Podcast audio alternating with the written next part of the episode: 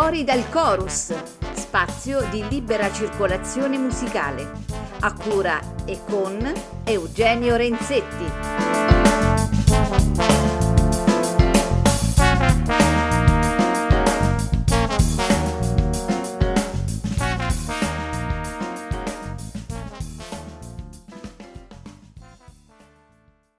Cari amici di Fuori dal Chorus, ben trovati, buon sabato notte e riprendiamo la serie delle interviste dal vivo.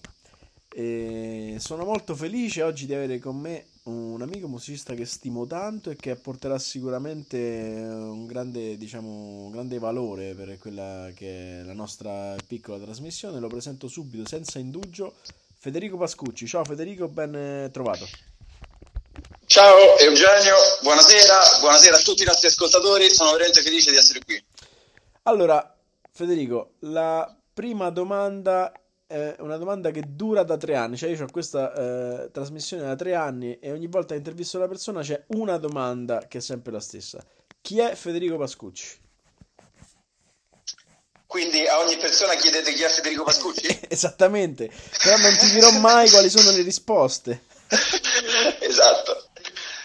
Dai, eh, Federico Pascucci è un musicista, è un uomo, un essere umano, eh, nato a Roma e ehm, introdotto, diciamo, battezzato alla musica nella scuola di Testaccio da ragazzino, che ha deciso di fare il musicista quando era adolescente.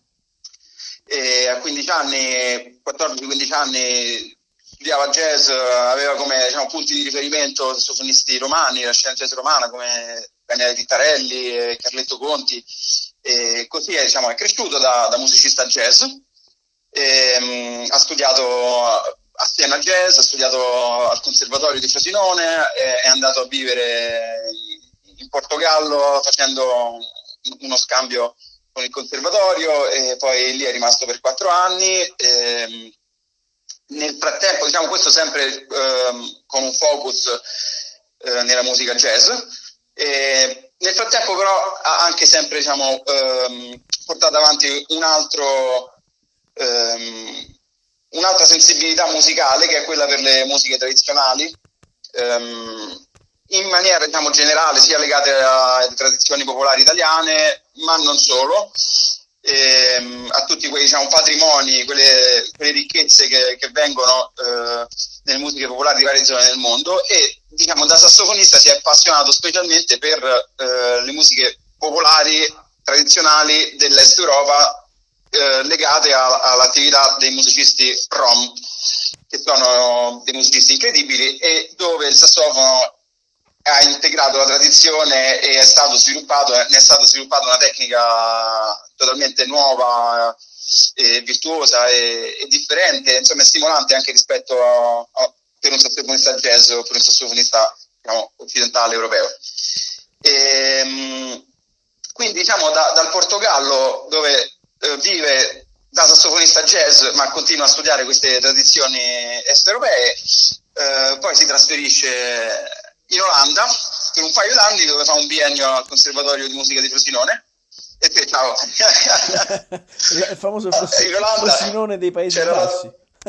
Esatto, c'era la sede in Olanda del Conservatorio, no, del Conservatorio di Amsterdam, dove appunto questo biennio era il sassofono jazz, eh, però io eh, ho fatto una tesi appunto su, sui, sasso, sui sassofonisti rom della Macedonia, una genealogia, una ricerca sulle tecniche, eccetera, eccetera. Quindi diciamo eh, le due attività continuano a convivere.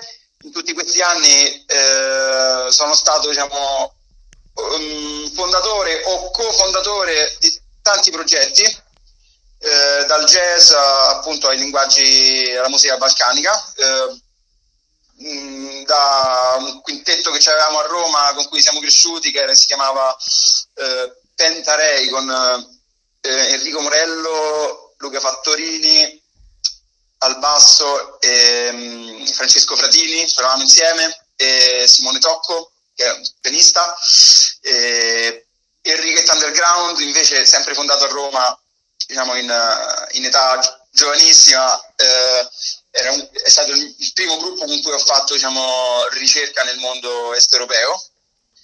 E, questi questo progetto è, è, diciamo, è, andato avanti e nel momento in cui io sono andato a vivere all'estero e anche tutti gli altri sono andati a studiare, perché eravamo quasi tutti coetanei in altri, sono andati a studiare in altri paesi, siamo separati e in questo momento diciamo, per riunire il gruppo abbiamo iniziato a organizzare un festival che è una de- delle attività che ancora va avanti, che si chiama Enrichetta Festival e che è diciamo, oggi un evento in cui a Roma riusciamo a portare musicisti di diciamo, maestri di tradizioni diverse dalla nostra, eh, legate al mondo della musica modale slash mediterranea, insomma sono tutte parole eh, che comprendono tante cose, eh, però sì, diciamo queste tradizioni eh, non troppo lontane da noi.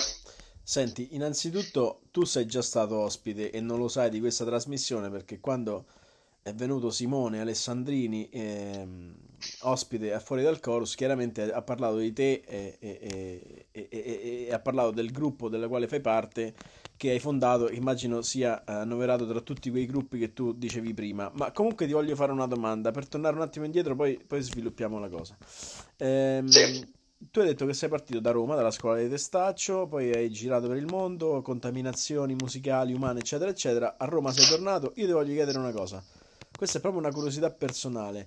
Cosa significa la scena romana? Cosa ha significato per te? Cosa significa adesso nel, nel mondo della musica Roma?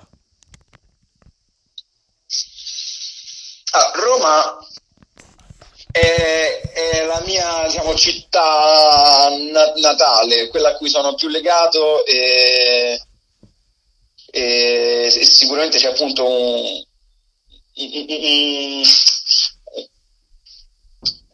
un legame che, che, che, va al di là di qualsiasi realtà oggettiva, no? E quindi c'è un, vo- un, voler bene, un voler bene anche essere consapevole de- dei difetti strutturali di questa città. Cioè, io ne sono andato via felicissimo quando avevo vent'anni, quando ho potuto, diciamo, ho fatto questo Erasmus, ne sono andato in Portogallo e, e, e è stata una cosa che mi ha fatto crescere tantissimo, perché comunque insomma, tutti noi che ci viviamo ci rendiamo conto che è una città che ha delle dinamiche antiche, grosse, pesanti che hanno sempre bisogno di un sacco di tempo per... Cioè, Roma è una città che ti prende un sacco di energia, un sacco di tempo e, e, e dove eh, non, non, si crea una comunicazione eh, facile in generale, cioè non si crea una connessione, è una città che diciamo, favorisce facilmente in maniera rapida le connessioni. È una città che eh, nasconde infiniti tesori, infinite talenti, infinite persone che possono fare cose incredibili, però diciamo, connettersi e sviluppare una rete richiede sempre un sacco di, di energia, un sacco di tempo. E quindi magari per un giovane eh, è una città un po' faticosa. E la scena romana rispecchia un po' questa, questo carattere della città, secondo me.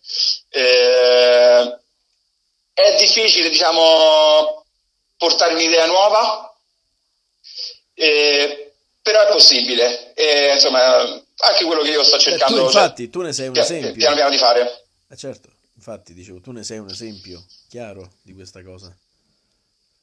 Beh, perché sai, c'è una definizione di Ennio Flaiano di Roma che io trovo affascinante e anche vera, eh, che è questa, dice Roma non ti condanna, Roma ti assolve. Eh, che, che, è meraviglioso. Comunque, detto questo, ehm, un'altra domanda, una, una mia curiosità. Tu, come hai già detto, tu sei un musicista che, seppur partendo dal jazz, eh, poi hai aperto le, diciamo, le, i tuoi campi d'azione, i tuoi interessi verso eh, le musiche tradizionali, specificando poi la musica dei rom per tutta la questione del sassofono, eccetera, eccetera. Allora ti voglio dire, eh, come convivono se convivono secondo te questa diciamo appartenenza al jazz e alle musiche mm, e con, con le musiche tradizionali europee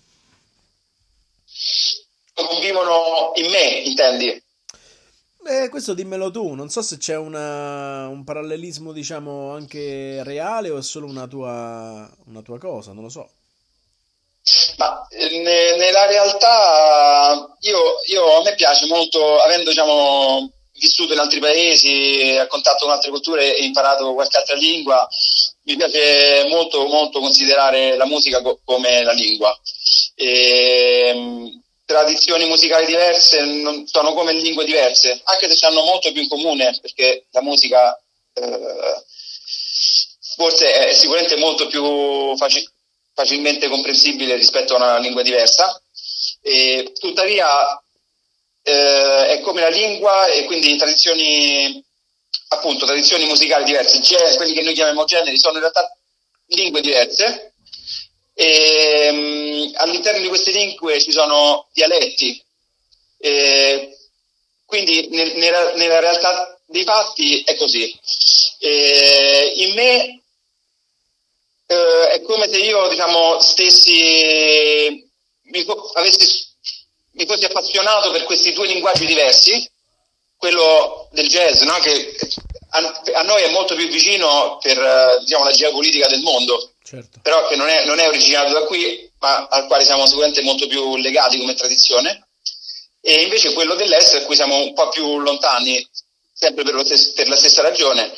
E, e con, queste, con, questi due linguaggi diciamo, io continuo a studiarli, a cercare di fare poesia e a, e a far, eh, tentare di creare un, un, linguaggio che possa attingere dalle capacità poetiche di, di entrambi. Insomma, questo è forse quel, il modo in cui convivono in me, o come diciamo, cerco di, di, vedere questa cosa. Poi questo significa comunque tanto studio, perché insomma eh, un mio maestro, Mohamed Antar, maestro di Nei, con cui sono stato a studiare in Egitto, eh, sostiene che fare una cosa sola è un'attitudine da capitalista perché ci si, spe- ci si, specializza, ci si specializza in una cosa soltanto per poter essere migliore e quindi guadagnare più soldi. Diciamo, fare più cose ti consente di avere una visione del mondo o della musica, in questo caso più ampia. Lui si riferiva, per esempio, a suonare tanti strumenti, ma anche a conoscere più lingue o più generi musicali. E, e mi piace vederla nello stesso modo, però ovviamente eh, eh più disperdi, cioè non disperdi, più dividi le tue energie è, più, è difficile fare tutto, quindi suonare tanti strumenti o tanti linguaggi, insomma c'è, c'è bisogno di tanta tanta energia, questo sì. Senti, allora, seppure come hai detto tu, Roma è una città che non è difficile da conquistare, che, che scusa, che è difficile da conquistare, eh, tu sei l'esempio vivente che in realtà eh, cose si possono fare. Allora, detto questo, una parentesi, Federico Pascucci è una di quelle persone che tu non lo senti per tre giorni e in quei tre giorni lui è stato in Romania ha fatto un disco, ha fatto sei prove e tu dici ma com'è possibile? Io ho solo, cioè non so, ho solo vissuto in quei tre giorni e lui invece fa tutte queste cose, quindi piccola parentesi. E, ehm, tu sei proprio l'esempio che invece è possibile.